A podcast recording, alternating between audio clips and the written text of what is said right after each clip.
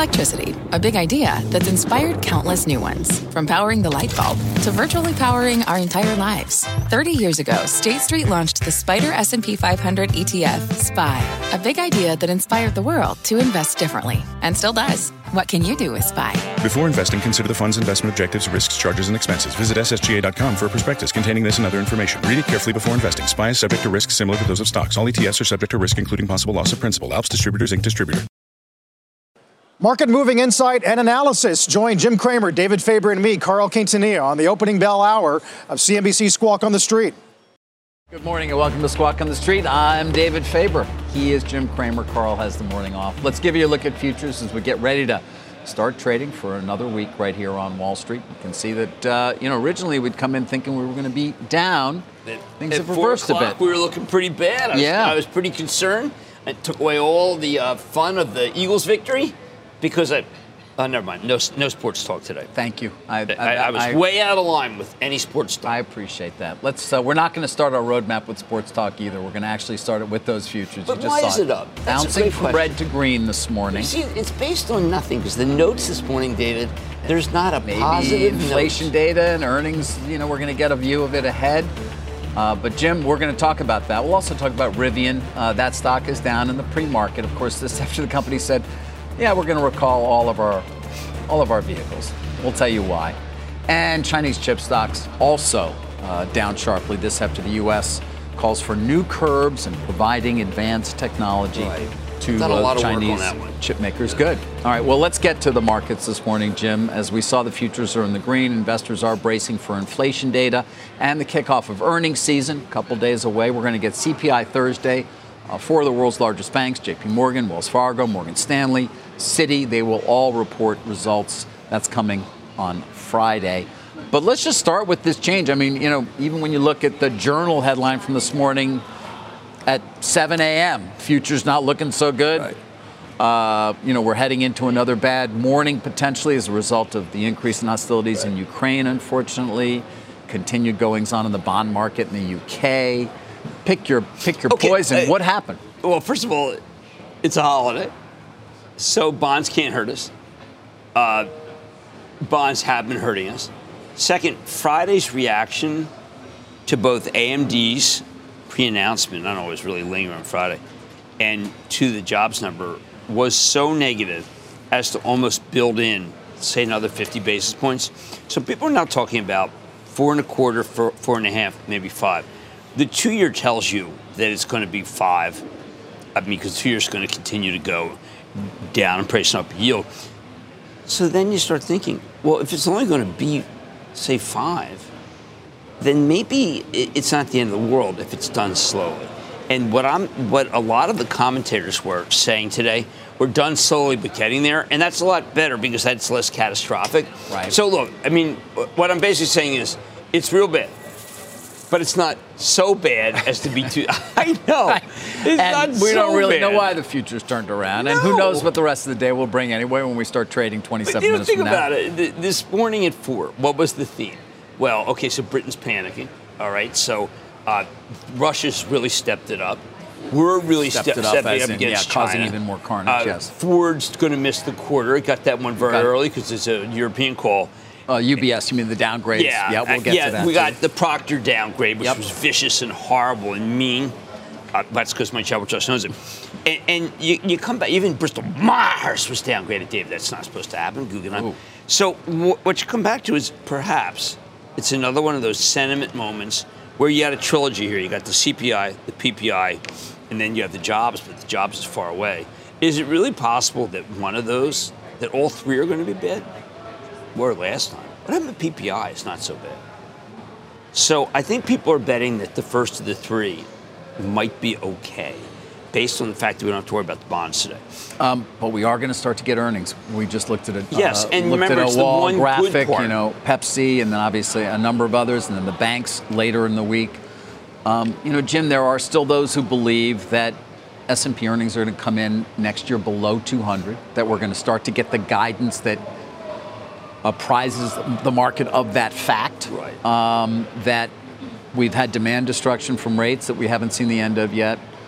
The wage increases that we've talked about are still coming through. Not to mention expenses are higher in general. People are traveling How again at the companies, that the for balance sheet example. of America has guys reading a Quartz article today using St. Louis Fed. Uh, the balance sheet for, for individuals is now lower than 2008. You, you signaled that to me last week when you said that the consumer's more strapped than you realize going into a possible recession. right. That's extraordinary. It is, uh, and so you you can you know there are those who still want to make a case for the fact that if you apply a 15 multiple in the S and P and you really think we're going to get a number of for earnings next year that's around 200, we've got a lot more downside. We know that uh, going in, that into a down year is a clarion call to raise cash. We know that cash is giving you a great return. So all you can really hope for as your bull is that the price target cutting stops and that the industrials have stimulus money from from actual building of things. But David, you don't have anything related to PCs or cell phones, and you have nothing related to China. That's a big chunk of the market that is a hole in, in 2023 earnings. Yeah. And that- Um, That's worrisome. Coming back to the bigger picture, of course, uh, Paul Tudor Jones was a guest on Squawk Box. You saw him being interviewed uh, by Andrew. If you've been watching it all for the last half hour or so, here's what uh, he had to say about inflation. The Federal Reserve Board is fighting something it hasn't seen really in almost four decades, which is inflation. And inflation's it's a bit like toothpaste. Once you get it out of the tube, it's it's hard to get it back in, right? And so the Fed is it's Fed is furiously right now trying to wash that taste out of their mouth. Well, look, I think it's but David, they have mouthwash, and it's called rate hikes. And the consumer's now strapped. I gave you that number back to August 2008. Uh, we simply don't have a a, a portfolio I in the want to stop on this consumer strap thing because we were sitting here with Carl on the Friday numbers- talking about savings rates still being and uh, being high. So I what number those- are you working with? I- I'm that- using the Federal Reserve numbers from the, the tremendous St. Louis Fed, which is talking about 555 billion dollars in savings, lowest since August 2009. Happened 6.4 trillion during the inflated part of 2020. So they spent it all. So that's a that's a data point that says it's gone. Yeah. So remember what I said is going to end this morass. The Fed wants wages. Yes, people. And people that- wealth. and wealth. Wealth destruction. And that's why when I listen to Paul, my love, I say to myself, we we we're like two employment numbers away from layoffs because when you hear all this, I was with uh, two PE firm people this weekend. David, they're not they're not able to come public. If there's any cyclicality, they're all faced with uh, they, none, they all have variable loans. Uh, IPOs out west, nothing. The layoffs are just in different places in the economy. They're going to be in PE and they're going to be in uh, the West Coast. So wages go down, your portfolio goes down, your balance sheet goes down. Do we really think that inflation is going to continue to roar? I mean, to me, that's a set setup for inflation peaking. But the quarter, it can't peak until rates get a little and I just I still am very I'd be very curious again to see what kind of language we get around guidance from Totally. from uh, the companies that, that are reporting earnings. I mean, you know, Nike and FedEx and Uh, any number of others have not been great No. over the last couple of weeks. FedEx has got uh, international problems. Nike has international problems. Well, we have a lot of internet. We have companies, broad companies that are all set up to have the same international problems. There were so many companies that we didn't realize were levered to China. So many that were levered to gaming. So many that were levered to having a stable dollar. So that really eliminates so many companies. You have these small cap, mid, mid cap places that people are hiding. You know that's not good. The oddest thing, David, when I looked, I did this weekend, I did a big memo for club members. The cheapest stocks are stocks like Alphabet, uh, stocks like Metaverse. They're cheap. And uh, Amazon has come down a lot. Yeah. Microsoft's not cheap. Apple could still fall. And what I was using is an analysis of 2019 against 2019, pre-pandemic. Which is a good analysis. And So you- or at David, least- yeah. many of these stocks are below where they were in 2019. No, not Microsoft. and, no, not and the Apple. companies are still making a lot more money. So Uh, I mean, want to I want to move on. But do you think there's anything that I said that's a reason for buying? No, I haven't heard anything you've said this morning Okay. that is a All right, reason necessarily I'm searching like everybody else is for the futures. Yeah. Uh, I do want to talk about uh, automakers this morning. Uh, many of them are going to be down. That is the stocks. Of course, they were down last week too. UBS downgrades Ford and General Motors. It cuts Ford to a sell. It had been a neutral. GM is now a neutral. It had been a buy. You can see at least what the stocks are looking like uh, when we start trading 20 minutes from now. UBS saying the industry is rapidly moving towards vehicle oversupply following three years of unprecedented pricing power. Separately, Rivian's getting crushed. This uh, you may have heard. They're going to have to recall pretty much all the vehicles they've got out there on the road. That's to fix a potential steering issue. Won't take them too long to do that fix, but it's never good when you have to. Now, here we're only talking about 13,000 vehicles, No, but it's, not good. It's a faster in the steering wheel. Just to go on forward, they, they're having a lot of problems with the PE firms in terms of being. Those are the firms that supply. They all kind of bought, they, you know, the PE firms they consolidated and bought all these uh, parts companies. And David, Europe has been. So I, I think the Jonas. I told you I, I questioned the Jonas upgrade of Ford. I Adam think- Jonas yeah. at Morgan now, Stanley, my travel just sold a ton. Yields five. Anxious to buy it back. Have to wait for the quarter. Well, I mean, that's been just an ugly run for Ford. Yeah, UBS may be a little late here. It feels, I think they are I mean, too. gee, really? Down 44%? Now you downgraded? But Well, but I guess look, the problem is if you're going to recession, you can't own the automakers. Doesn't really matter. I happen to think at a five percent yield, you I'm anxious to buy it back, but I really want to see the quarter. I want to bring in our man on all things auto as well, Phil LeBeau. Just get his take on, you know, both the downgrades this morning, Phil, and also some of the details around this Rivian uh, recall and what the impact may be. Uh, David, let's start first off with Rivian. Uh, you are correct. They're recalling basically every vehicle that they have delivered since they began manufacturing last year. It's about 13,000. They've manufactured 15,000 since the beginning of last year. As recalls go, and I know some people are going to sit there and say, you're recalling every vehicle. Why is it not that big of a deal? It is significant. I'm not trying to diminish it, but at the same time, keep in mind there are no accidents involved. There are no deaths and fatalities. Uh, what you have is a situation, a potential situation when it comes to the steering on these R1, primarily R1Ts, where they've had seven reports. They've gone and they've checked and they've said, look, the fastener needs to be torqued a little bit more. They will, they believe they can take care of this within the next 30 days. Now, that's the good news if you're bullish on Rivian. The bad news is this raises questions about whether or not these guys can ramp up their manufacturing and do it in a smooth fashion, not only in the fourth quarter, but over the next couple of years. Remember, they want to start building more vehicles at a new plant they're uh, going to be building down in Georgia. And they're just adding a second shift uh, in central Illinois. So that's the issue with Rivian. I'm not surprised the stock is down 7 or 8%. That seems fairly appropriate. Uh, as recalls go, it is not a monster catastrophic, terrible, it's the worst thing in the world. It is not good. I'm not trying to diminish that, but but keep Right. it in some perspective there. And then when you take a look at what's going on with GM and, and Ford, guys, the, the question is when do you believe that the inventory will build back up to a normal level? It's at about 30 to 31 days supply right now. Normal is 65. It is increasing, but when I talk with dealers, they still see a lot of people more demand than supply. And UBS says that's going to change in the next couple of months.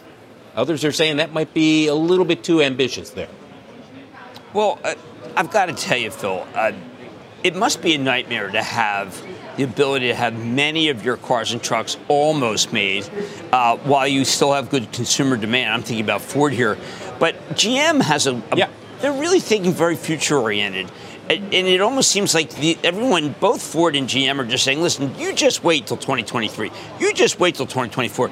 That's great Right. if you're waiting for a car, but if you're a shareholder, why do I have to wait? Shouldn't I just just get closer and, and buy it and just not own them now? I kind of feel like that's what people are saying.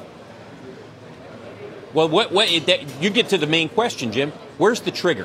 Where's the bell that rings Right. that you know? Right. Here we go. These guys are going to be ready to go off to the races. It, it feels like they are fighting headwind after headwind after headwind. And, and I can understand because when you talk with analysts, they sit there, they can point out six or seven main problems that these guys are going to be facing beyond their control. Some of it being the economy, some of it being, you know, what you're seeing with pricing and, and inflation. So I, I really think that's the question you're asking is When will you know? When you know? I know nobody rings the bell when it's time to buy, but where is the bottom? Is what you're asking. Perfect. Exactly right. Worries me. Phil, you're so spot on on all this, and that's absolutely right on the Rivian. Uh, Amazon still wants every Rivian, and th- this was a, a polite oh, recall. Absolutely. Yeah, exactly. Yeah, terrific. Um, Phil, thank you. Always great to get uh, Phil LeBeau's take on, on all these things. We'll keep an eye, obviously, on all those shares. When to pull the trigger? So right.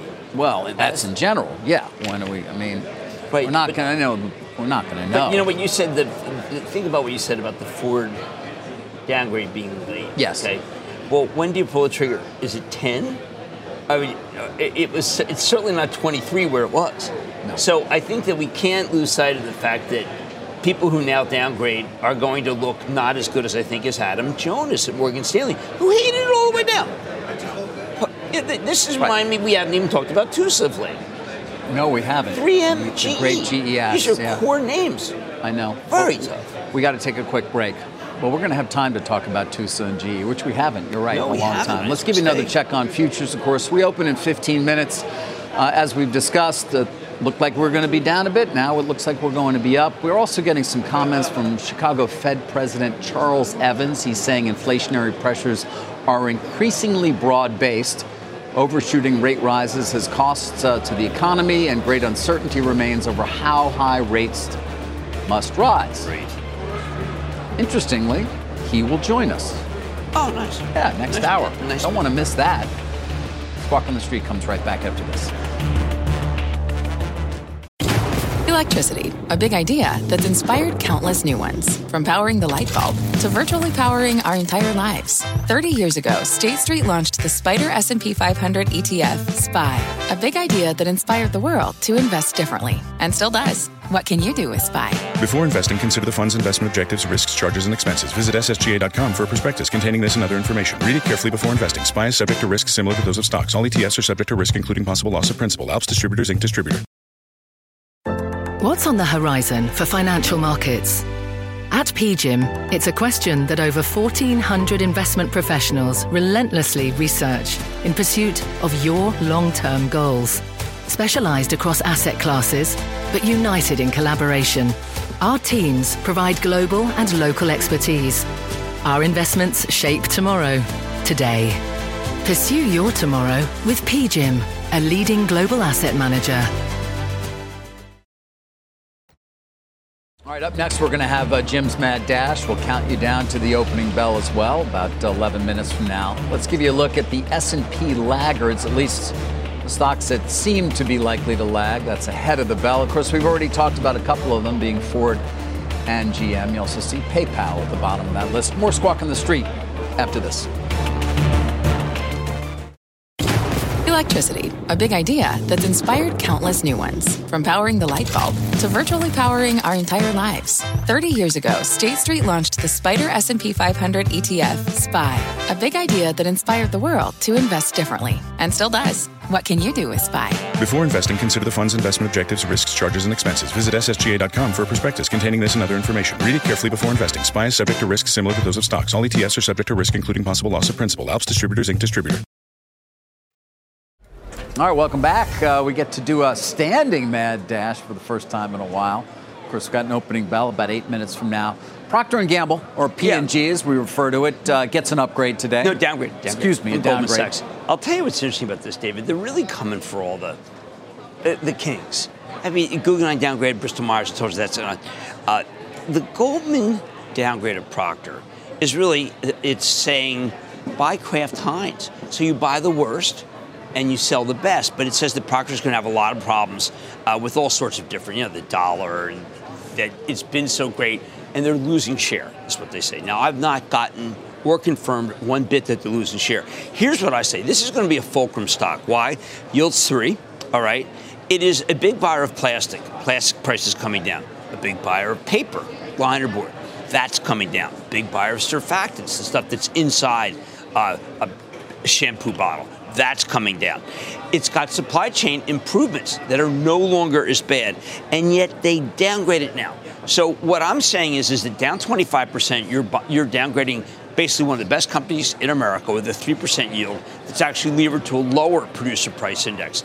But that's where we are now. Hmm. And it's discouraging as a shareholder, my trust owns it, because they, I, those are all good reasons to own, I just gave you. Right. But there's a big give up going Are on. they really saying to, to trade into Kraft Heinz, or I mean, Yeah. is it actually one Yeah. of those kind of? Well, yeah, you know, they, they've got to find a better one, worse We one. but- haven't talked about Kraft Heinz in ages, and Well, certainly you- not in a very long time in any sort of a positive way. Well, they've got some raw costs that are coming down, but what they really have is, is that the stock never did anything, so it's a lot safer than this one. But David, Procter's a well-managed company.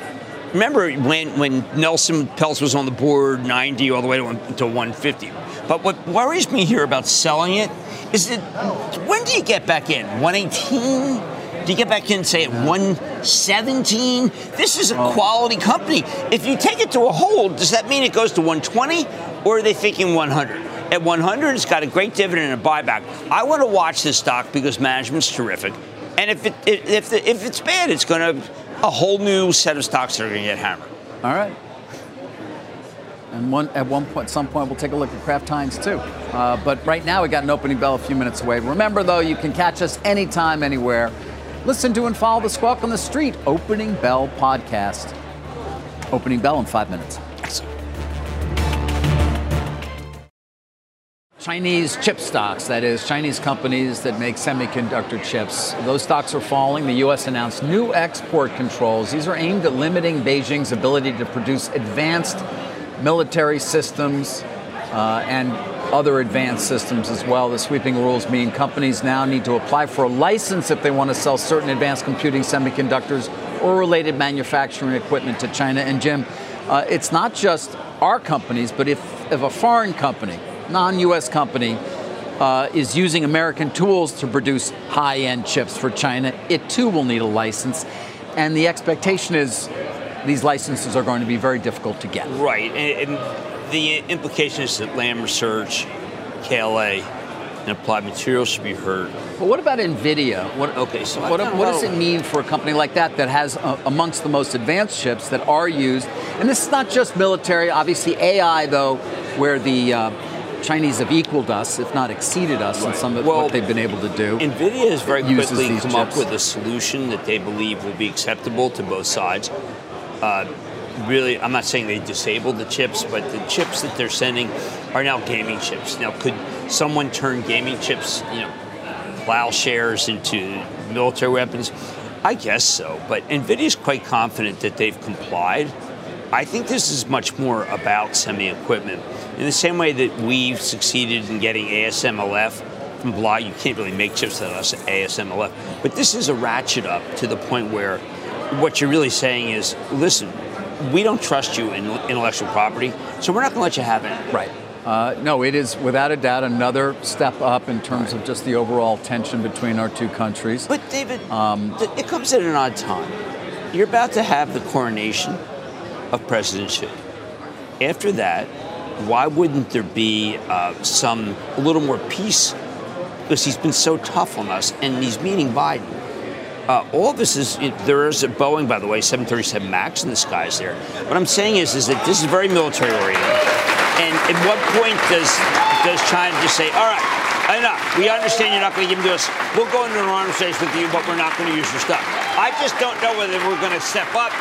You know, Henry Kissinger is adamant, and I still think he's a pretty smart guy, that better times could occur. Well, always hope. By the way, don't forget the Chinese, what they can't get, they've often been able to steal.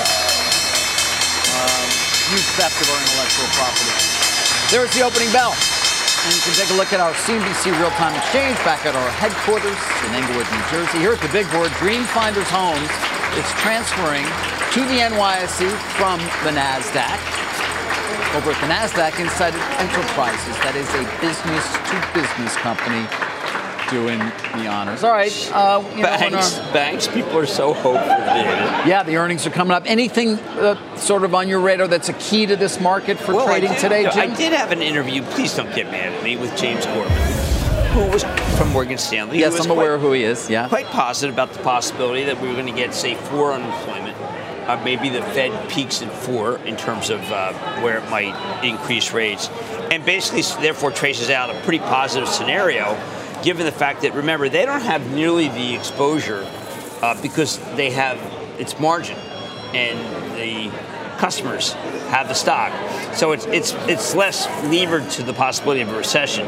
But David, the, typically you're not supposed to buy bank stocks into a recession. You're supposed to buy a stock like Merck, which was upgraded today by Guggenheim. Uh, Kraft Heinz acting well off of the Goldman.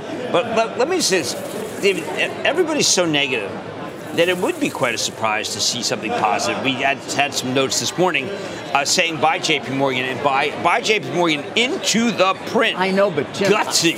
That is in part because, and, and I know others keep these statistics handy, but I don't remember JP Morgan shares ever going up after an earnings report over the last year or two. It feels like uh, no, I think that's it, correct. It, it, it, it, doesn't respond positively, or at least it hasn't in some time, I to think earnings. that some of that, and I, I, it has to do with commentary.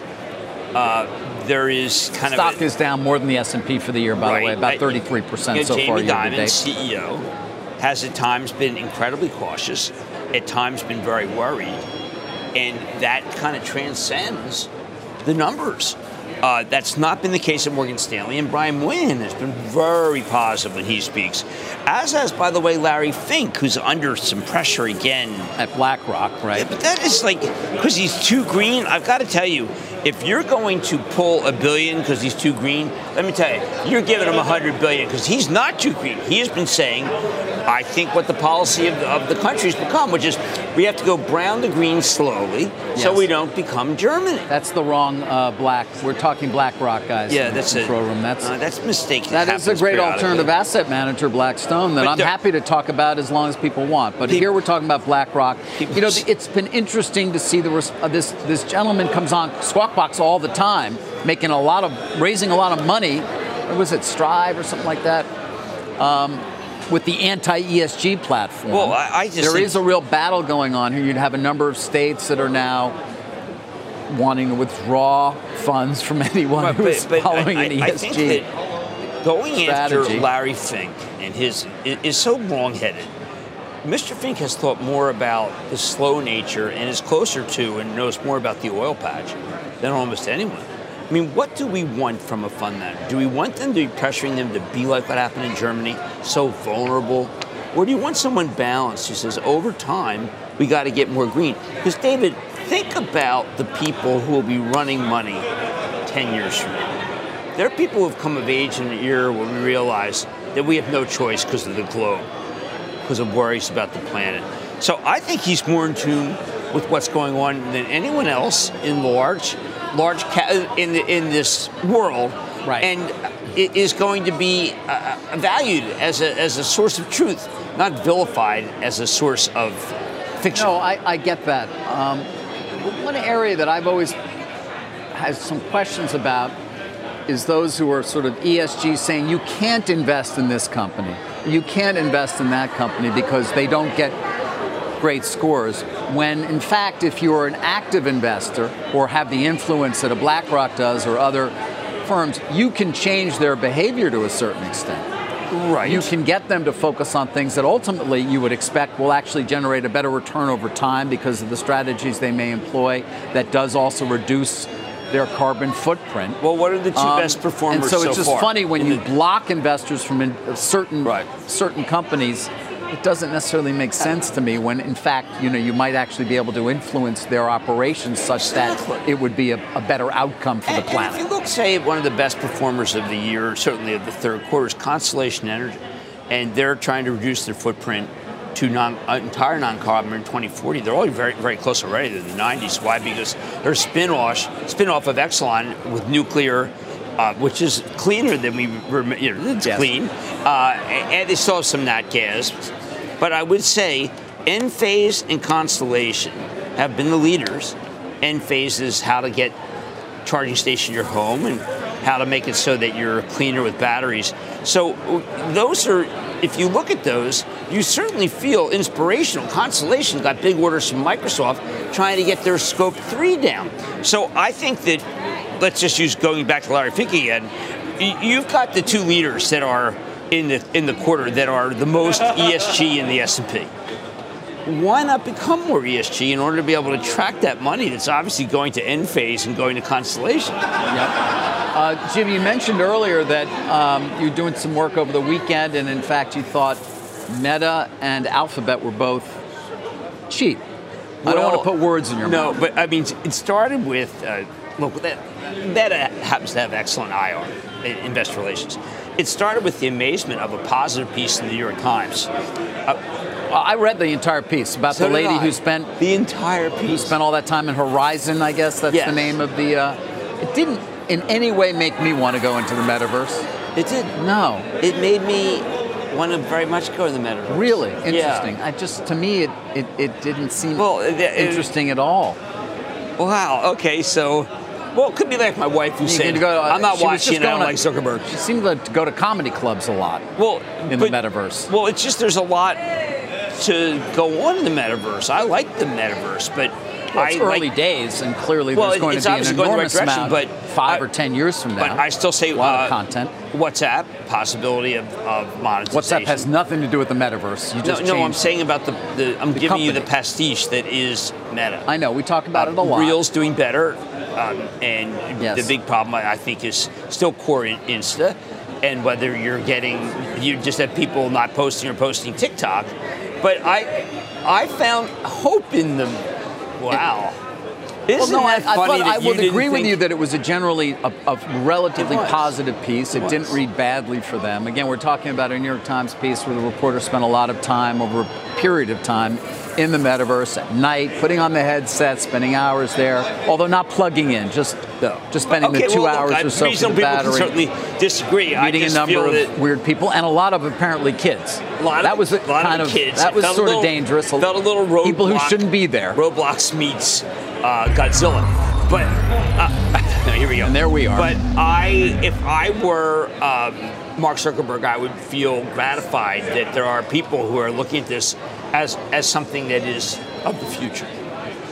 We just no doubt You know, when I look at it, I say, well, okay, Ralph Lauren's embraced it as kind of in the mall. But it really should be, if I were them, I would just say, listen, this is the classroom.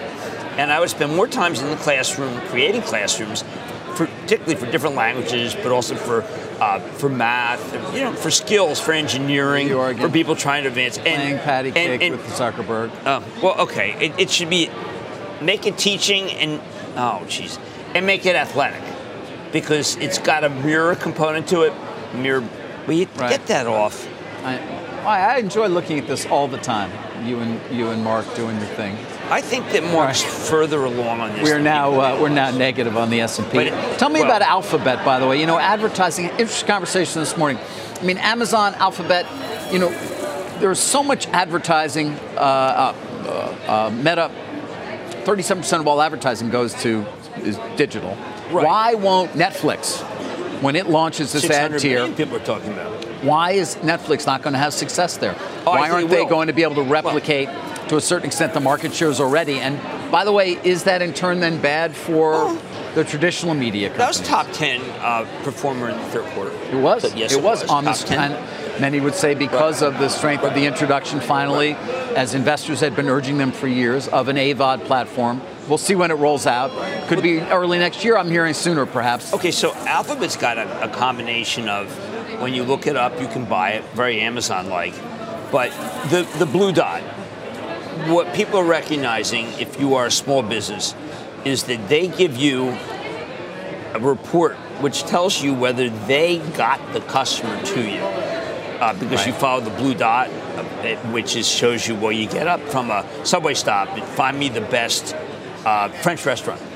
It is a, the ROI of a dollar given to Google is so much superior to everything other than perhaps Amazon that it really makes no sense. It's kind of like if there's only like two TV stations. Right. And that matters tremendously because Twitter is not a TV station yet. But you have Google and Amazon, and, and a lot of the people who are putting money realize it's game, set, match. Let's just put money with those two. And that's what's happening. That's why Twitter was so interesting that Carl Icahn found it was might the risk reward might not be that bad in the 30s for Twitter, and I'm sure you have some some well, discussion. Yeah, I mean, uh, Icahn started as a risk arb. He was just playing risk arb there. He's made some money, not nearly as much, by the way, as Pentwater. Matt Halbower came on with me a number of weeks ago talking about all the reasons why he felt the deal was going to actually go through and they were going to prevail in court. Um, you know, a lot of people focus on Icahn because he's Icahn, uh, but he was just playing. You know, he's a risk arb. I mean, he saw an opportunity there. Good for him. He made some money. As I said, uh, there are a number of other investors who made more. Um, but uh, moving on to Twitter itself, you can see the stock is up 2.2%. People sort of, you know, coming back to what happened in court last week and um, feeling essentially that they are, this judge is not going to let them not close. No. Um, No, the representations that have been made uh, put them in a position where, as we've said, they they would end up back in Delaware in court very quickly, and I think we all would know the outcome if that were to be the case. Um, still waiting on some, you know, uh, some data points along the way. Um, don't know if the, the, the banks have been asked to fund yet or and or invoke their marketing period 15 days. I don't know that they're going to want to market this debt yet. The market's not great for marketing this debt. There's going to be a loss associated with the 13, 12 and a half billion that Morgan Stanley is leading with a consortium of Yes. other banks. Marketing means selling it down to other banks, but they'd have to take a haircut in order to do that. Um, but Jim, we're counting down now, and then the question becomes really, and we'll have to start to talk more about this in the coming weeks. What is Twitter going to look like? A, as a private company, we won't be talking about it any longer in terms of the performance of the stock, but more as a as a business. Mr. Musk will have put 25 of his own billions into it, not to mention the seven he's raising from his friends. Um, how's he going to change it? Well, I, I know uh, the company's working on becoming better at advertising, but they're not ready. Not ready, which is really interesting because you know Google is pointing money, and of course Amazon. They're Yeah. also not ready with using direct message Right. as a way for, say, a bank to be able to connect to see if you're really in Mexico. They have not been able to do that. Those are are, are two easy things to do. Uh, against this, David, is that there really is no real way to to sugarcoat it. Their revenues have just been just bad. Right. Now, David, one of the areas that we have to talk about endlessly, I, I hate to say this, is semiconductors as being uh, a, just market poison, not a market laggard, but a poison. Now, we mentioned I mentioned something positive about Nvidia. No one really cares. There's a very big gaming cycle that kicks in in January. No one cares. This stock, along with AMD and Intel, have been uh, really black holes, and a lot of people own them.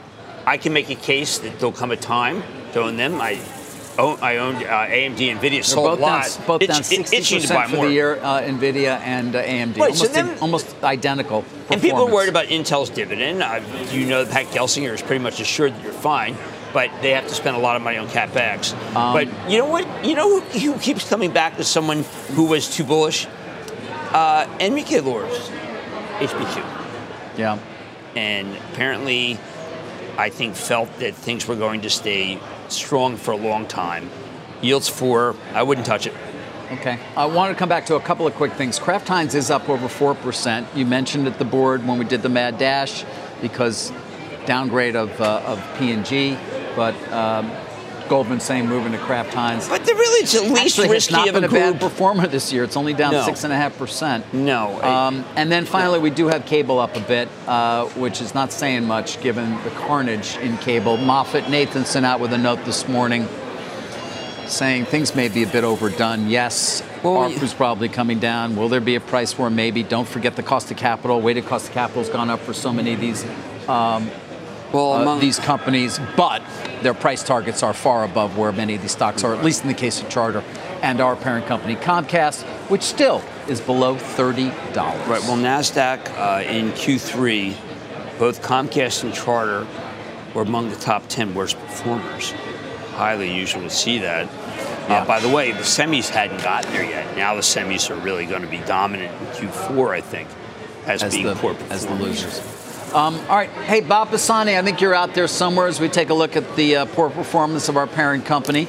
Yeah. Um, Jeez. Speaking of the market itself, take it away. We've got good support in the 3,600 level. Uh, if you look at the decliners, uh, Ford's the biggest decliner, down about 6%. So is GM. Uh, there's that UBS downgrade. Mostly it's defensive names. So you see Merck, uh, Walgreens Boots Alliance uh, doing well. What I care about is the risk on sectors. I keep emphasizing the market kind of moves in relation to these risk on and risk off sectors. So take a look at what we have today on that. Sectors, uh, metal stocks up somewhat. ARK Innovation down somewhat. Transports, which is a key here, FedEx has stopped going down last week. That's a, that's certainly a very good sign. That's Fracture on the upside, and there's semi uh, semiconductors. That's the SMH. That's the other risk on sector. So you see very split here. It's three to two advancing to declining stocks. Take a look uh, at the semis here. The uh, semiconductor capital equipment stocks all down today. Applied Materials did get a uh, downgrade over at Wells Fargo. The price cut uh, there. And hard to figure out how these new curbs or potential new curbs on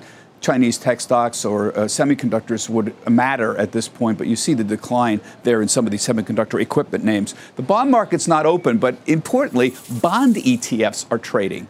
And sort of a mixed day here. There's the 20 year Treasury Plus bond. That's the TLT. That's the biggest Treasury bond that's out there. Uh, that's down fractional, which means yields are up. This is price indications. Corporate bond down slightly. Uh, and there's the short term. VCSH's short term. Uh, uh, bonds here for the uh, for the um, for Vanguard, uh, and that's basically on the flat side. So these are still trading uh, right now. In terms of earnings season, I'm calling it earnings purgatory season. That's what we're entering because it's sort of the next, the same quarter as the last one here. So we're expecting earnings to be up four percent for the third quarter. But take out energy. I keep talking about the distortion that energy provides here. The, the profits are so great that if you take them out, it's actually down 2.6%. This is also true for the fourth quarter. So the earnings season's trends, we've got about 20 companies reporting, and it's kind of disappointing, actually. Um, besides FedEx, we've had fewer companies beating estimates overall. The earnings beats, the amount by which they're beating, the percentage is smaller than it historically has been, and there's a higher number of negative revisions. What we care about is what are they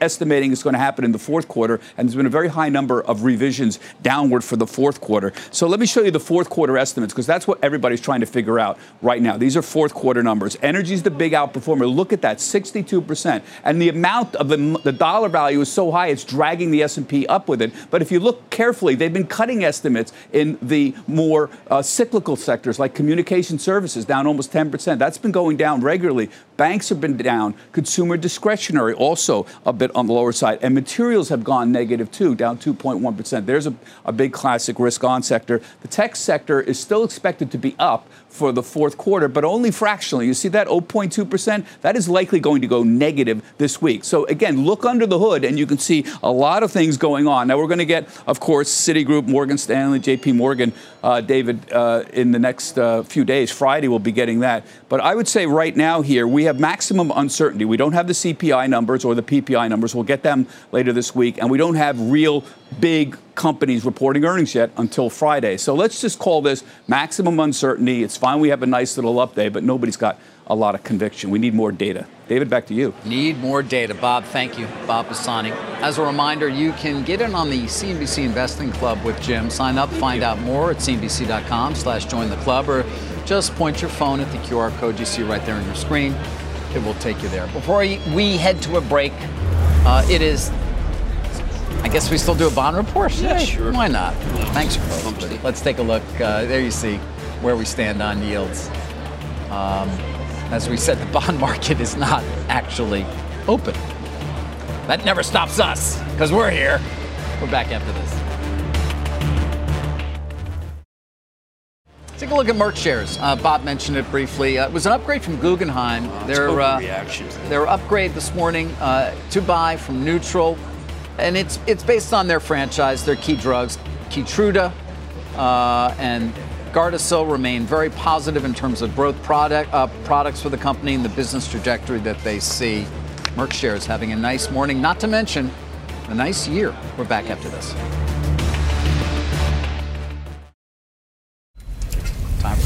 Trading. Uh, Apple is the name, yeah. still outperforming the S&P, but only by about 200 basis well, points. I, I, happen to like Wamsi Mohan. He's an analyst from Bank of America. He downgraded the stock, and one of the things that I think you and I are going to have to be focused on all year is that he's talking about 2023 earnings being down in 2022.